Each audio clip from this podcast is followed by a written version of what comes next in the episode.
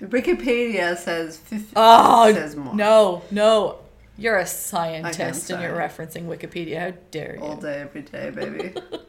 Einstein. You disintegrated Einstein. Disintegrated Einstein. Einstein.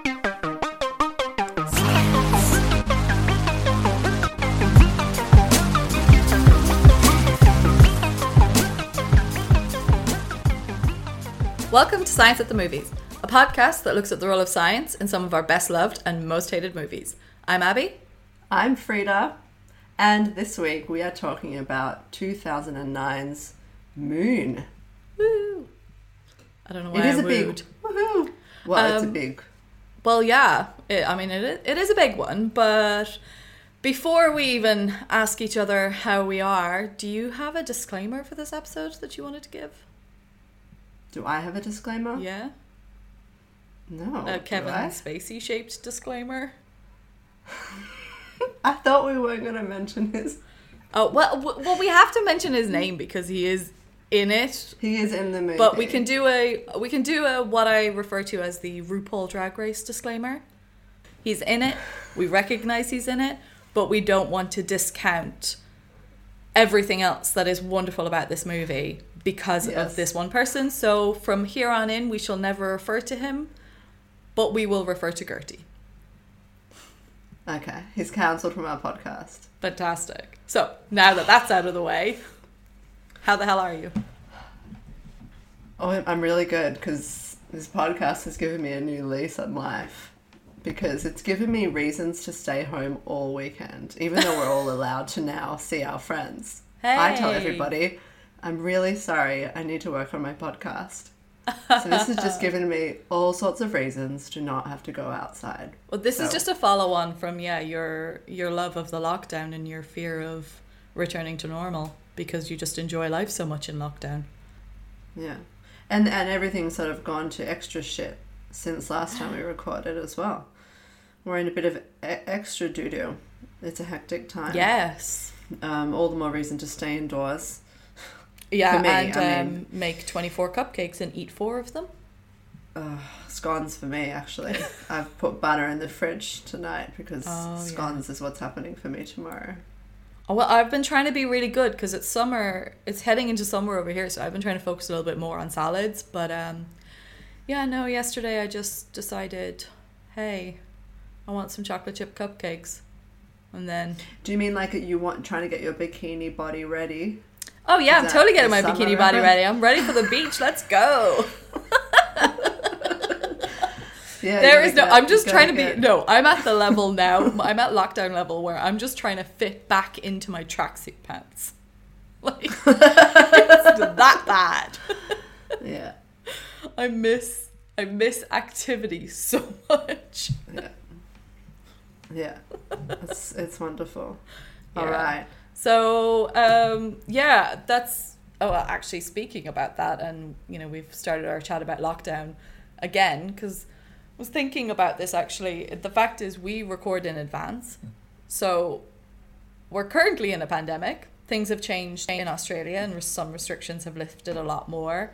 I think restaurants are opening over there now. They haven't opened here yet. Yeah. But it made me wonder what the future will be like because Mm. right now that's what our restrictions are. But when this episode actually comes out, who knows what the world's going to be? Everything might have changing changed. so We have no idea. Changes so quickly every week. So by the time this comes out, I could be in the park, I could be at work, I could be in a restaurant, I could be at the movies, at a cinema with popcorn. when do you think that's going to happen? Who knows? What a time to be alive. I'm excited. We are basically time travelers, aren't we? Are. Yeah, I'm sure We're that's how it works. a podcast. We're basically time travelers. Yeah. in a sense. I can't, I can't, I don't quite know how that works, but I'll think about it some yeah, more tonight. not, not like that, but okay. I'm sure. I'm sure we'll come to it. There, there are many movies where this topic is going to come up, but not this movie. So, speaking of, you had the movie choice this week. Uh, you said you needed Oh, a palate did. cleanser. You opted for the Oh Duncan Jones directed movie Moon, and would you like to tell us all about this movie and its characters? I'm so excited. Do you know I wasn't going to pick this movie, but I blurted it out at the end of the Spectral episode because I just couldn't. I just needed to watch something good. Oh, I just wow. said Moon. I wasn't planning on it at all. Um, but for me, Moon is um, one of the best science fiction movies of the past 20 years, I would say. And it and it did something for kind of intelligent intelligent sci-fi movies where they take science fiction ideas but they just use them as a backdrop for human stories. So Moon is one of those movies. It was directed by Duncan Jones and the screenplay was by Nathan Parker and the music I saw this movie once um, a while ago when it was in cinemas, and that soundtrack by Clint Mansell has had such an impact on me until today. I listen to it often. It's sublime. It's absolutely sublime. Let's get into the plot. So, Sam Bell, nearing the end of his PhD. I'm joking. What? Just joking. Okay, before I get into the plot, Okay. we need to talk about spoilers because we're about to spoil the movie.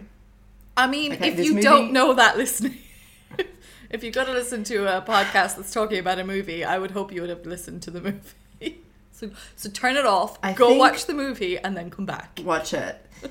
I recommend that you watch this movie before listening to us talk about it. If you don't ever intend to watch it and you just want to hear our dulcet tones, then proceed. No problem. We're here to entertain. But we are about to spoil this movie. It deserves a viewing without having spoiled it. I've watched it twice now, and the second viewing is also good. So it doesn't ruin it, but you deserve to watch it once without knowing what's going on, I would say. So let's get into the plot. It, it stars Sam Rockwell, who plays Sam Bell. So we meet him against the backdrop of this amazing score. And the score indicates to us that he, the daily drone of his life. It's repetitive and it goes on and on and on and on and on. And he's nearing the end of a three year mining contract for a company called Lunar Industries. So he's on the moon. He's mining helium 3 on the dark side of the moon.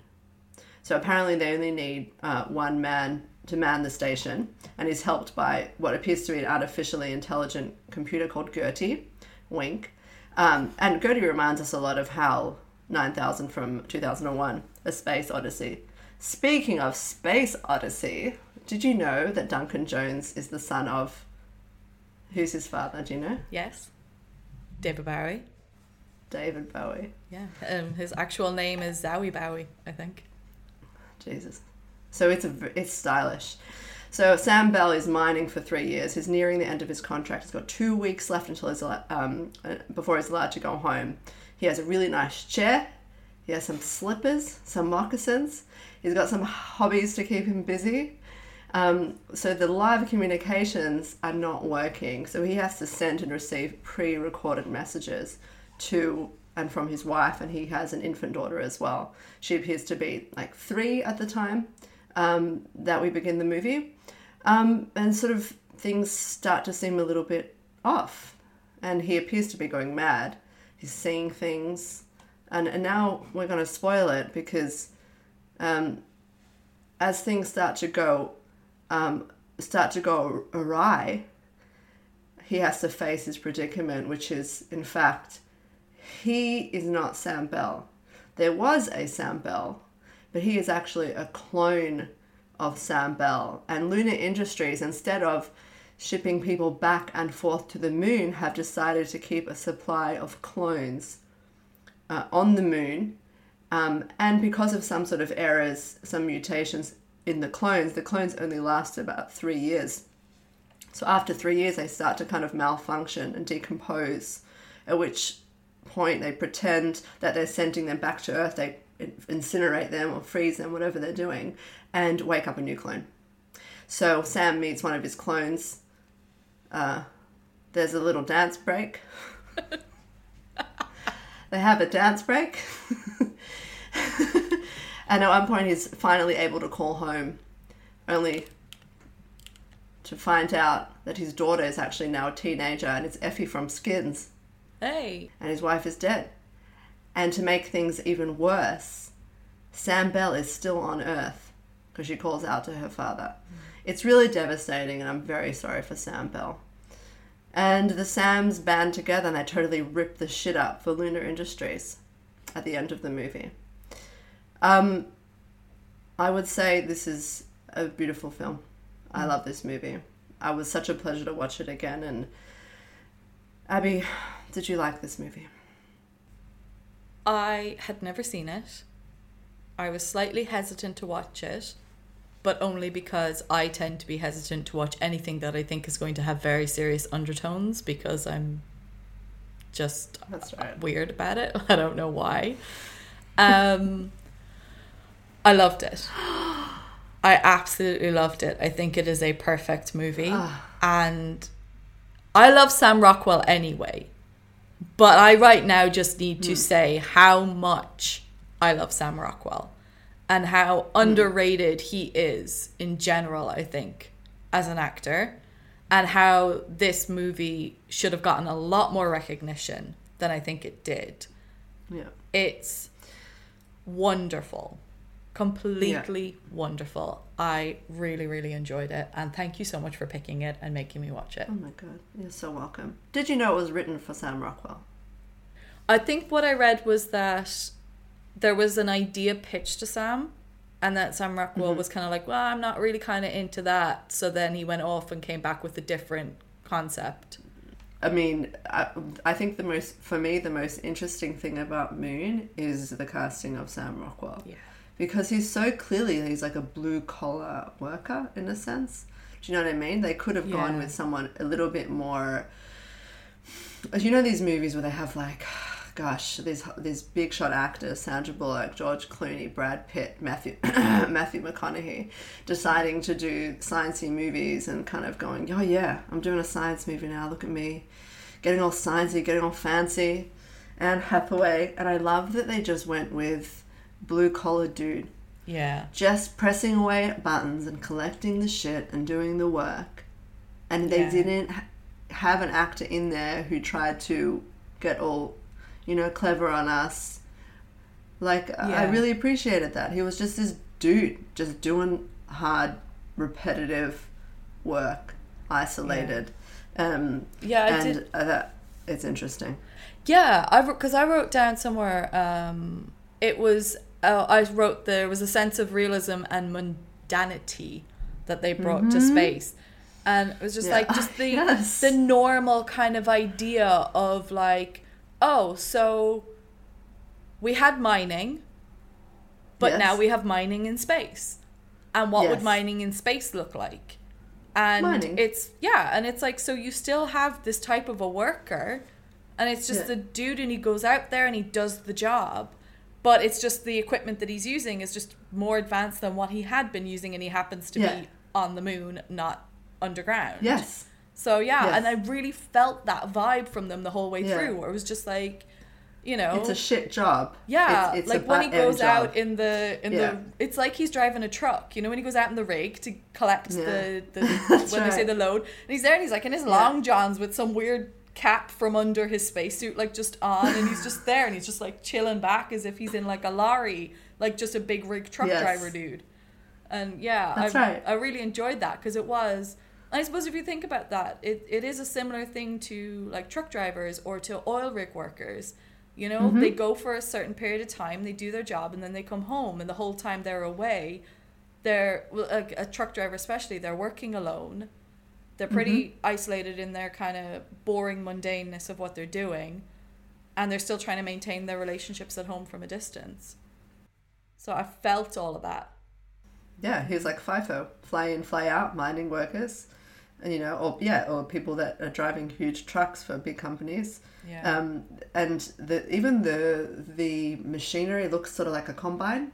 yeah. It's obviously doing some refining as well, Uh-huh. um, but it looks like a combine. The way it's just like on the moon surface of the moon, spitting up all the moon dust and like getting the helium three. Um, and and and uh, and like one of the first things I noticed on the second viewing was like I love when he puts his spacesuit on and it's like filthy. It's like a Yeah. filthy spacesuit.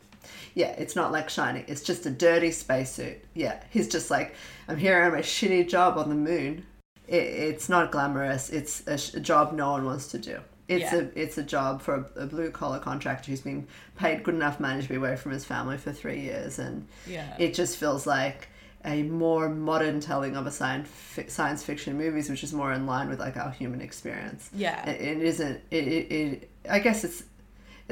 It, might be a little bit dystopian if I really think about it, you know, but um, it's it's a lot of fun. It's so much fun. Did the music do do anything for you? I wrote I wrote a note about the music. I actually just wrote in general my idea about the um just the atmosphere. I just said like the way that they use the camera motions, like the vibrations and stuff, and then I just wrote the soundscapes for the mining segments. I really like. Yeah. I don't have as much connection to music, in terms of. I mean, I you play piano, you play classical piano, right? Yeah. Yeah. So my concept of music is more just kind of like, hey, that sounded kind of cool. I've been trying to learn how to play the guitar for years and it's not going well, but still. But yeah, I just I did feel it. I felt it when whenever he went out and the music just really seemed to kind of fill the whole space. It's like he's in this desolate area, but the music just Yeah. made it very kind of like mm. intense, and I really enjoyed that. Yeah. But Yeah. um, what did you think then about the when we kind of realized what was going on? Mm. You know, there there was a lot of kind of stuff at the beginning about what could possibly be happening. What's what are we doing here? You know, why why are we watching this dude on this station? What's going to happen? What's the Yeah. moment where something's going to change? Yeah. And then the thing did change, which was with the crash. And where where did where did your thought? Because I wrote down. I'll tell you mine in a minute. I wrote down bullet Yes. points as I was watching the movie of my thought process of what I thought the movie Oh. was about. So interesting. yeah. Tell them, please. Yeah? What was because uh, because it's a second viewing for me. It was like a totally different experience. but Okay. I tell me what it was like for you, please. I wrote down from the moment he woke up on the hospital bed. So after the crash, Yes. and he wakes up on the and I say hospital in inverted commas, on the space station. He wakes up on the bed and Gertie is next to him. From that moment up until we kind of realize what's going on, this is my exact like stream of consciousness thoughts that I was writing down. Was he going mad? Wait, the satellite's working. It's conspiracy. This is really creepy. Is it a Truman Show situation? Is he dead? Why the sabotage? He's less than two weeks from going home to his wife and kid. Why does he want to get outside so badly? Surely there's cameras in the corridors watching him doing all of this. Wait, there's a body in the wheel thing. There's two of them. Are they clones? Are they robots? Is it like Fight Club? Maybe it's a weird time overlap. Sam at the beginning and at the end of his mission. Oh, okay, they're clones. Loved the ping pong scene. It's it's amazing. Such a good twist. That ping pong table. My thought of the ping pong table was because they they trudged a ping pong table up there for one person.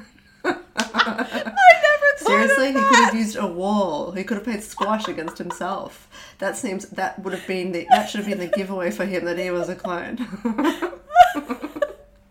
Why is it?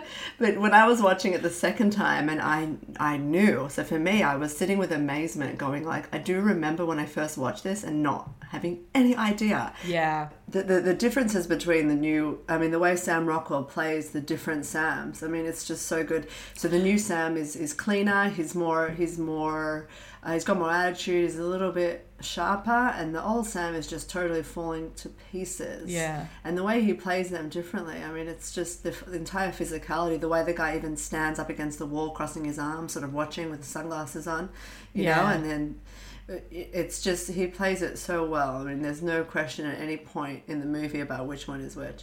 Which is interesting because I read an article where Duncan Jones said that he was initially really concerned about that people wouldn't know which clone which clone was which.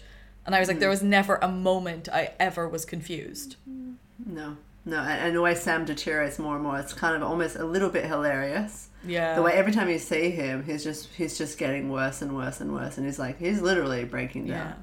Yeah. It's it's just amazing. Yeah, so there does seem to be a kind of a theme between like the differences between the the two Sams and their attitudes and how they are and a kind of like for me a little bit of a crossover between, you know, one at the beginning of his mission, one at the end of his mission. But in terms of what your personal feelings on themes and tropes were, what was your trope of the week? I have a trope of the week, but I want to say this anti trope of the week as well. Okay. Yes. Okay. Because this movie does a couple of these, and one stands out really well. Not a trope of the week is that the computer is not bad. Ah, right? I mean, we're expecting trope. the computer to become sinister. We're expecting the computer. This is my not trope of the week, and then I do have a trope of the week. We Okay. expect the computer to be sinister. He's deliberately invoking Hal from 2001, Yeah. right? And then he just tells him, he just tells him the truth and helps him. Okay, so that's interesting because Yeah, he just helps him. something this is essentially what my trope was.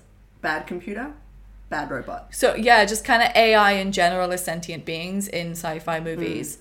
and just this concept that like if you have an AI being, that they have to, like that they have to have their own intelligence and their own ideas and their own um, motives, Yeah. and that the Gertie would be on the side of the company, so he would be trying to subvert everything from Sam.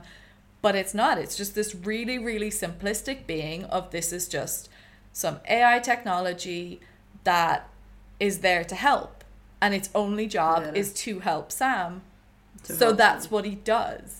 Gertie just Yeah. helps Sam. Um, So I just wrote down that I just I enjoyed that it, there was no unnecessary conflict imposed on the idea of the AI protecting a secret. So you don't think you don't think Gertie felt bad. You think Gertie was just there to help. Like Yeah. he was just yeah, and I think it's actually we could talk about artificial intelligence as well. I mean, good topic. But like that the fact that AI we call artificial intelligence at the moment and maybe forever is actually just going to be very well built algorithms that have a lot of different functions built into them and many many many features that allow for a lot of flexibility but um, i'm not super concerned about artificial intelligence or Yeah. bad robots that's not something I, I that keeps me awake at night i can't No. i can't say that Yeah, I think I think we're okay for, for now anyway.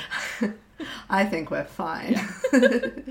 Yeah, I like that The not the not a trope of the week is bad robot. Bad robot was not the trope of the week. Yeah. the trope of the week for me is memory implantation. Yes. Oh Yes. yes.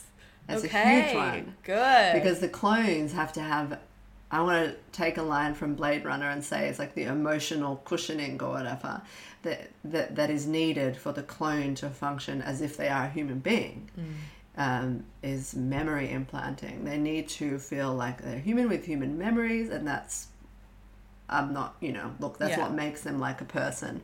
So the memory implanting, yeah. it's so cruel. And and when he realizes that he it is fake, I mean, the his is so devastating. Yeah. It's so devastating, and you feel for him. It's just so so awful. And Yeah. first of all, that when she reveals that it's her, that's Yeah. his daughter, and he says that my mom died, and the way she says, "Sweetie, Yeah. did mommy die?" Like the way he says it like that, he's Yeah. processing everything on the spot and talking to her. So like, you know, he's saying, "Sweetie, what happened to mommy? What happened to mommy?" And then she just turns around and says, "Dad," calls out, "Dad." Someone's asking about mom, and you hear Sam Bell's voice and Sam Rockwell's accent. It's so distinctive that you don't even. Yeah. It's not even a moment where you're like, "Oh, maybe it's a stepdad, It's or maybe it's a this, or maybe like, that." You know, Yo! it's Sam Bell in the background. Yeah, Do you know that No, moment kills really got me? That like uh, my heart Drives- just like I think my heart like contracted or something. Yeah, yeah. He doesn't, and do you know what it says? He doesn't want to die. That's what it is. Yeah. I don't want to die. I don't want to die. Why should I have to die? I think it's like that's to me the the message of the movie Yeah. is personhood. All right, it's absolutely devastating. it really is. And Yeah, but like the newer clone Sam Bell, he's trying to get I don't know is he trying to get both of them out or trying to get the sicker one. And it's it's interesting because there's never a moment within it where you feel like they're at odds with each other. I mean, a bit at the No. beginning when they don't really know what's going on. They, fight. They do yeah have this yeah when they don't really know what's going on and Yeah, there's a lot yeah. of confusion but like it's not like one is trying to survive above the other they don't fight with each other about who has a right to survive they immediately are just That's like right. Which is another film trope. you know we should is- survive Yeah, not a trope of the week. yeah I mean, this movie they don't they don't trope it out. They just have the clones bound together in their humanity.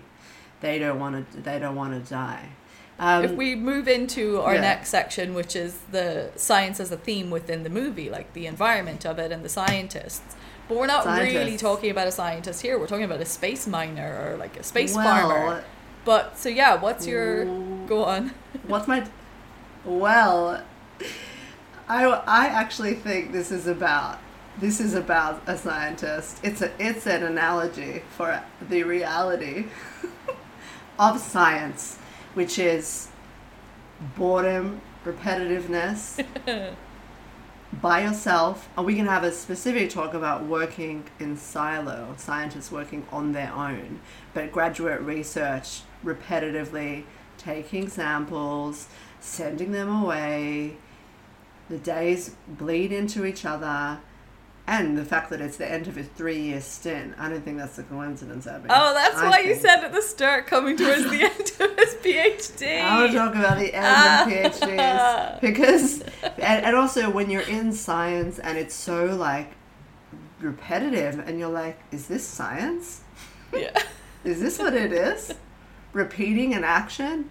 And the answer is Yes. sometimes it is, especially for the little guys. Mm-hmm. This is what it is. You're going to a remote, no, not for everybody, but I'm sure there are many scientists who go to a remote location, who are posted in a remote location, collecting shit and sending it back Yeah. and keeping themselves busy. There are people like that. But specifically, I really want to talk about the end of PhDs because I actually have a friend. Her name is Julia.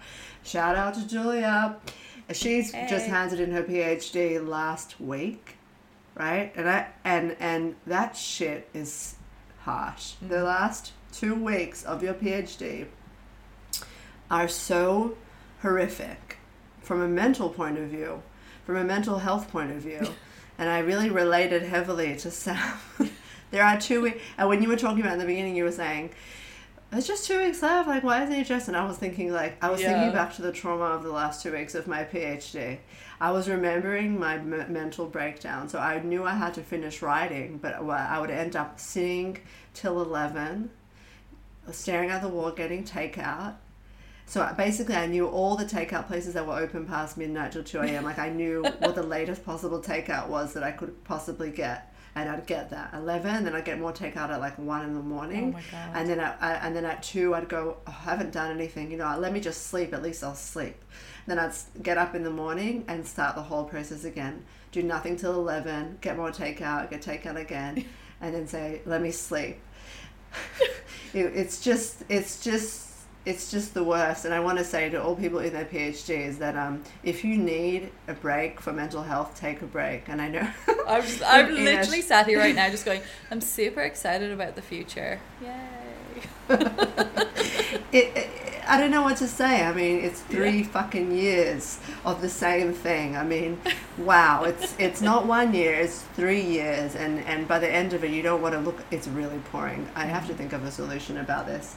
But no, end of PhD is so brutal Yeah. because of what it does to your mind, and I felt like this movie was a heavy metaphor for for that.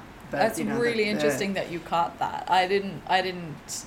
It didn't. But I suppose that's because like I haven't gone through that experience yet. I haven't reached the end of a PhD yet. So Yes.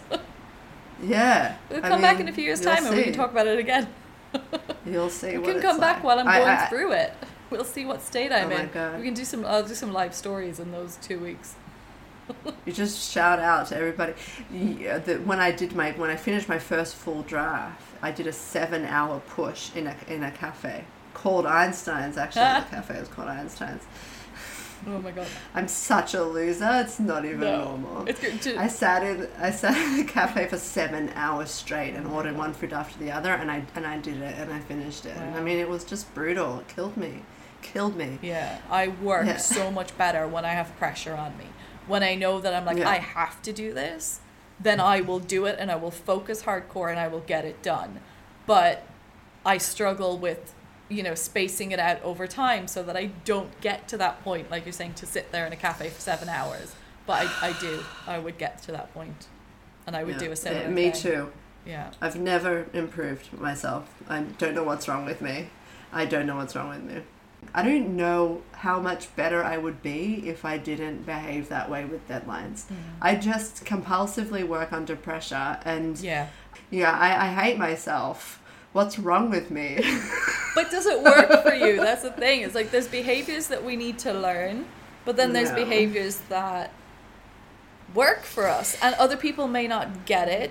But it's like it actually. this actually brings us back into the movie a little bit because when you look at the the behaviors What between movie? the two Sams, you know the you know the movie we're talking about. You know what we're here to talk about.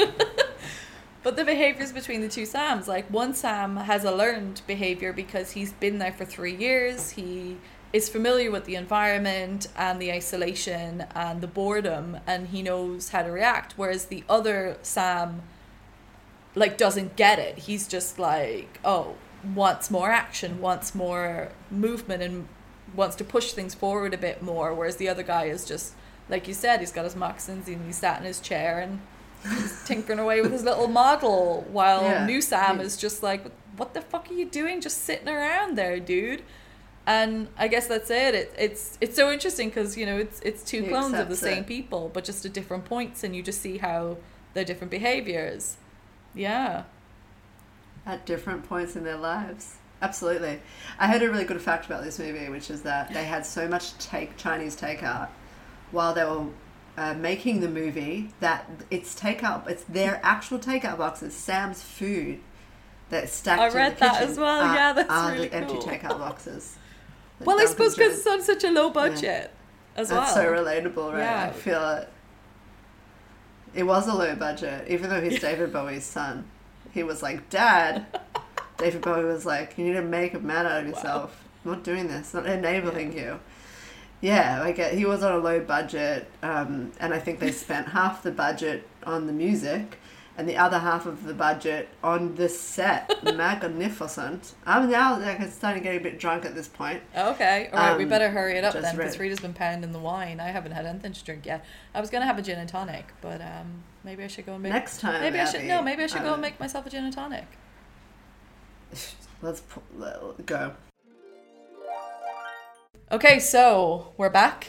I have my gin and tonic. We're back. We're back. You've got your gin and tonic. Mm-hmm. Because now, what time is it in London? Uh, it is two p.m. and it's a Saturday afternoon, so I can totally have a gin and tonic.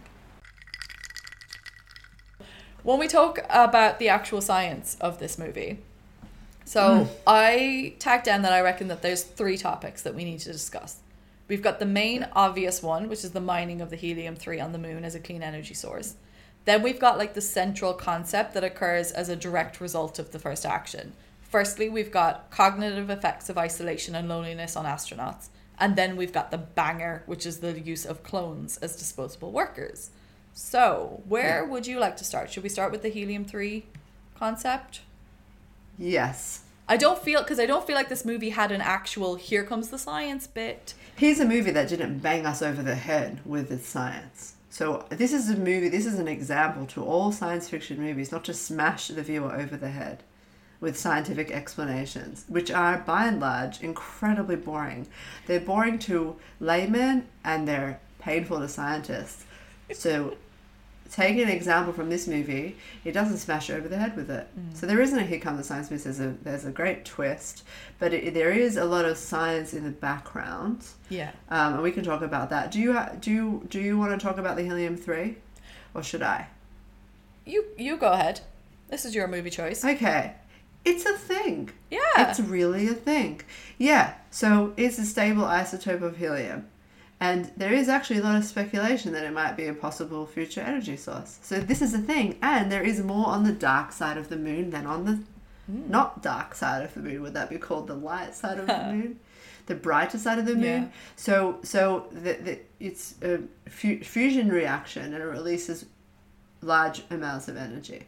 But it isn't radioactive in that particular process. But what I did read uh, was that it, it's um, you need huge amounts of heat in order to actually um, generate that energy, and Yeah. that can cause some problems. Yeah, fusion So- is something that we haven't cracked yet because the energy required to input into cause a fusion reaction that would then give you the energy like a high energy output is higher Yeah. than anything that we can Um, right. But yeah, exactly. It is it is a thing that like if we could do it, it, it would be a potential clean energy source. But that means Yeah. developing the ability to use free to use fusion.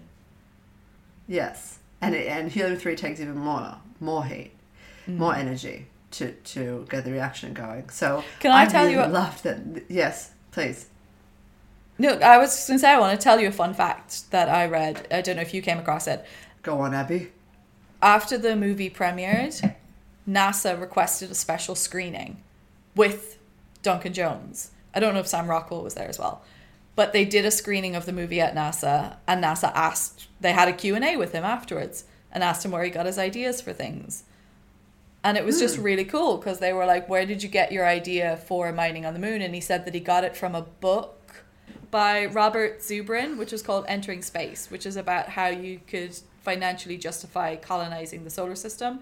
And he said that there was a chapter on colonizing the moon and using helium 3 as a source for fusion power. And that's basically where he got the idea from it. And when the guys at NASA asked him, Why did you choose to do it on the dark side of the moon? It says that there's more helium. Did you say that? Did you just say there was more helium on the dark side of the moon? Yeah. There is more helium on the dark side of the moon. That's true. Oh, I thought. Well, this this one here says there's more helium on the near side. Well, Anyway, I might He- be wrong. okay. so, Wikipedia says 50 oh says more. no, no, you're a scientist and you're referencing Wikipedia. How dare you? All day, every day, baby. Okay. Anyway, we'll we'll come back to that. But what I liked about it was he was asked, and he said that when you start harvesting helium three, you're scooping up the first few inches of the lunar regolith, which is like the Moon the dust. kind of the base, yeah. Um, and bringing it to the harvesting machine, cooking it to release a gas that you're going to store, and then you're kicking the detritus out the back. Sorry, it's a word that I struggle with saying for some reason. Because it's going through the cooking process, there will be chemical changes which may affect the color of the regolith. And that's going to affect possibly the reflectivity of what's kicked out. And if you haven't done it before, you're going to be doing it on a large scale, literally changing the reflectivity of the moon. And that's going to mm. affect wildlife or all sorts of things back here on Earth. And do you really want to take the risk of doing that on the near side before you've done it on the far side to actually see what's going to happen? And that was his argument for basing it on the dark side of the moon. And the people at NASA thought that that was a really good argument. I loved ah. it.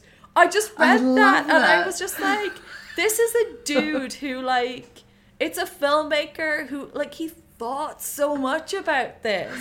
Now, to be That's fair, good smart ass answer. he has a degree in philosophy, and he did start a PhD and then left it towards the uh, like a couple of years in. So I think your argument about the the PhD environment concept is very very close. It's like it's like he made he had just enough thought about it. Do Yeah. you know what I'm saying? Just enough and not too much. And that's the magic of the movie, I think. That the it's very simple. It's very simple. Yeah. They kind of go we're mooning we're mining on the moon, there's clones. They they set it up it's incredibly simple the way they set up all of these futuristic ideas and this science fiction. And and and even the clones when they finally see the clones, they open up the drawer and it's just clone. Yeah. It isn't overly sophisticated. It's simplistic. There's a clone in a drawer. Whatever. Yeah. I'm sure he has an explanation about how it's being kept in the drawer.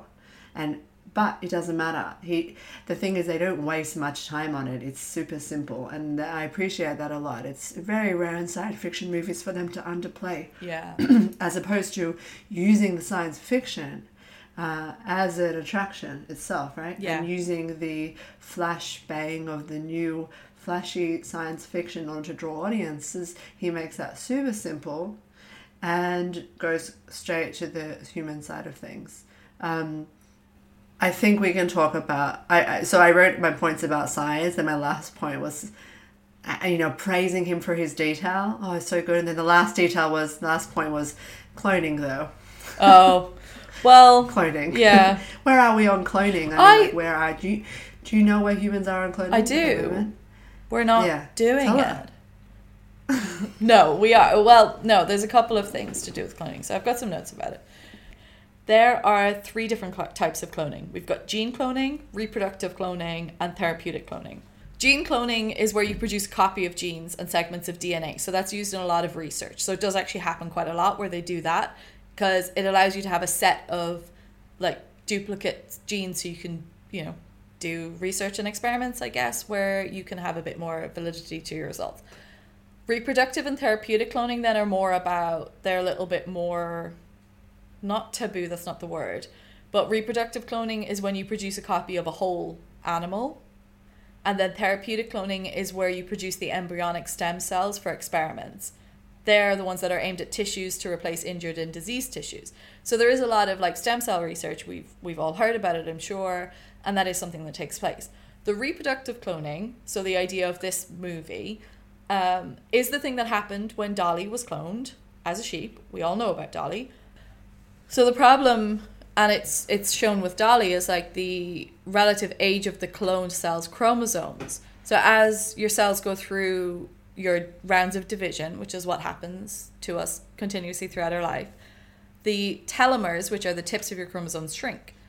But over time, they become so short that the cell can't divide anymore, the cell dies. It's a part of the natural aging process and it happens in all cell types. But that means that when you create a clone from a cell that's taken from an adult, as they were for Sam, the chromosomes are already shorter than normal. So that means that you are already condemning your clothes to a, a shorter cell to a shorter lifespan. So that would explain why they could only survive for three years. So it there is a reality in there. Like Dolly the sheep was cloned from the cell of a six year old sheep and had chromosomes that were shorter than those of other sheep her age. So when Dolly actually died when she was six, which is the half of the average of a sheep's twelve year lifespan. So why would you why would you create a clone just to have and it's not even guaranteed that a clone is going to look identical to the to the being that it's been cloned from. So it makes no sense. We already have a reproductive system. I think we're okay. That's true. So that's my bit on cloning. But I but I know your Yeah. your thing was cloning though.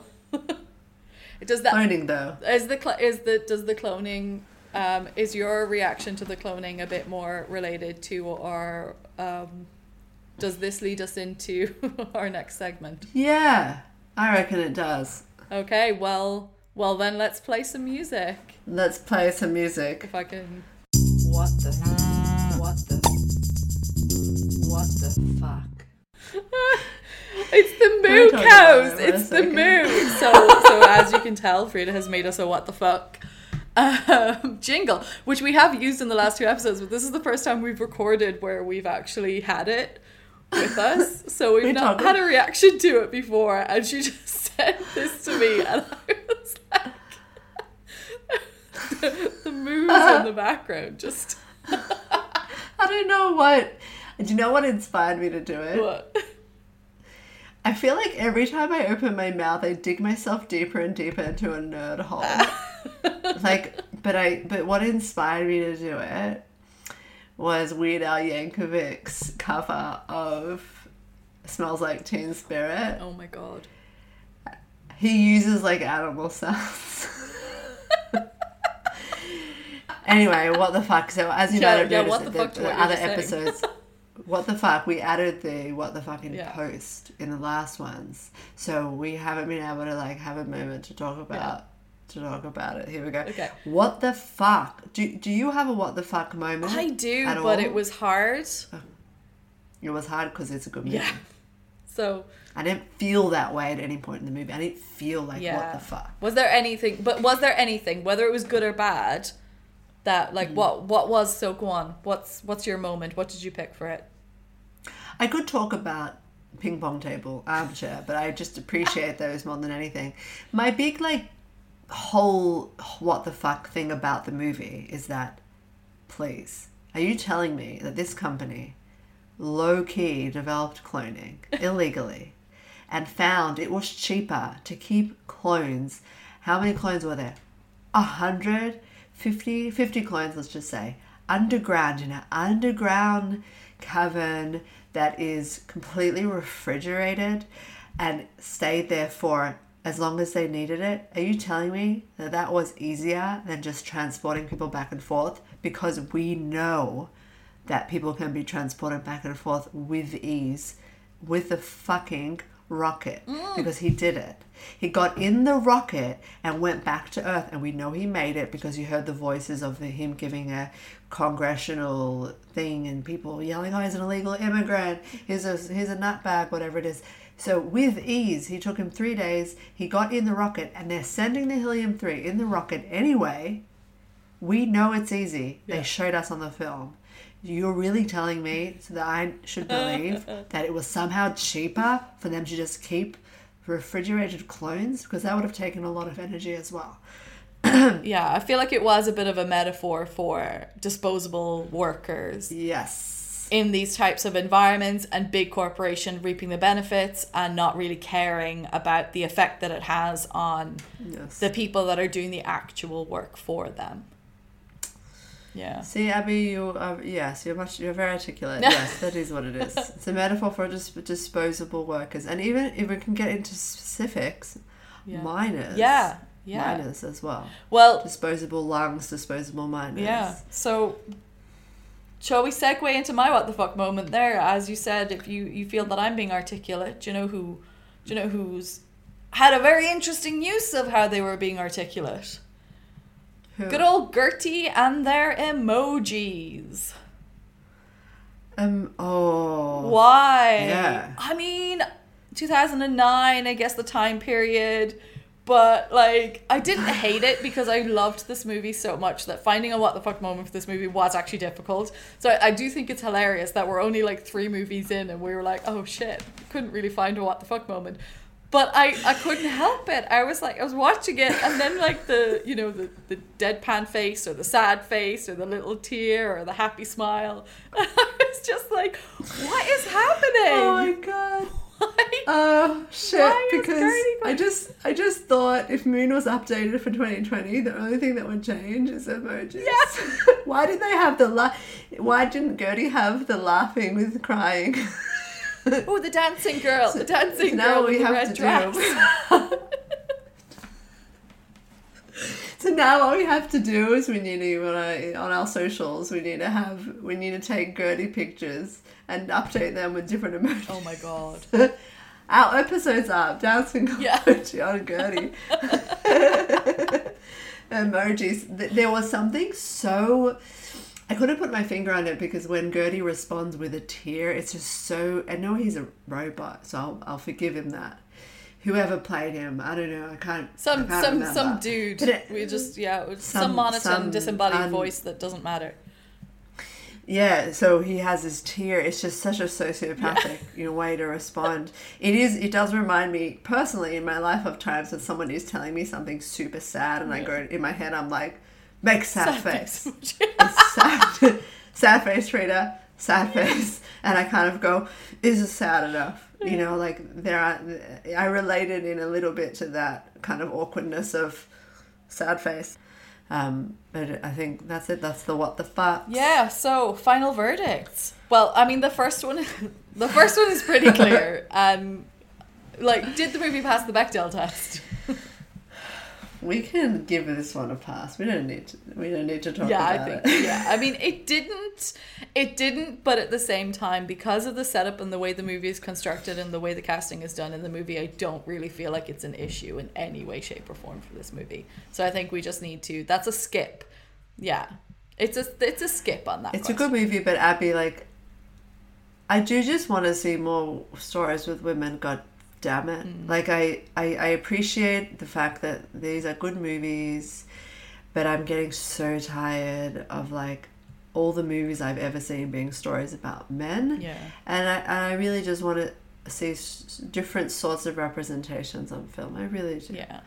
But I, I do love this movie regardless. I- I'm well, not going to judge it on that factor. The only Not problem with that is that as we move forward, more stuff and newer stuff and more recent stuff that comes out, we will be able to have that. But the more we talk about older movies and movies made, you know, a That's couple of years ago, we're just we're going to keep coming up and facing that problem. And I'm just saying this because you know, just preempt for That's what the life. next movie's going to be.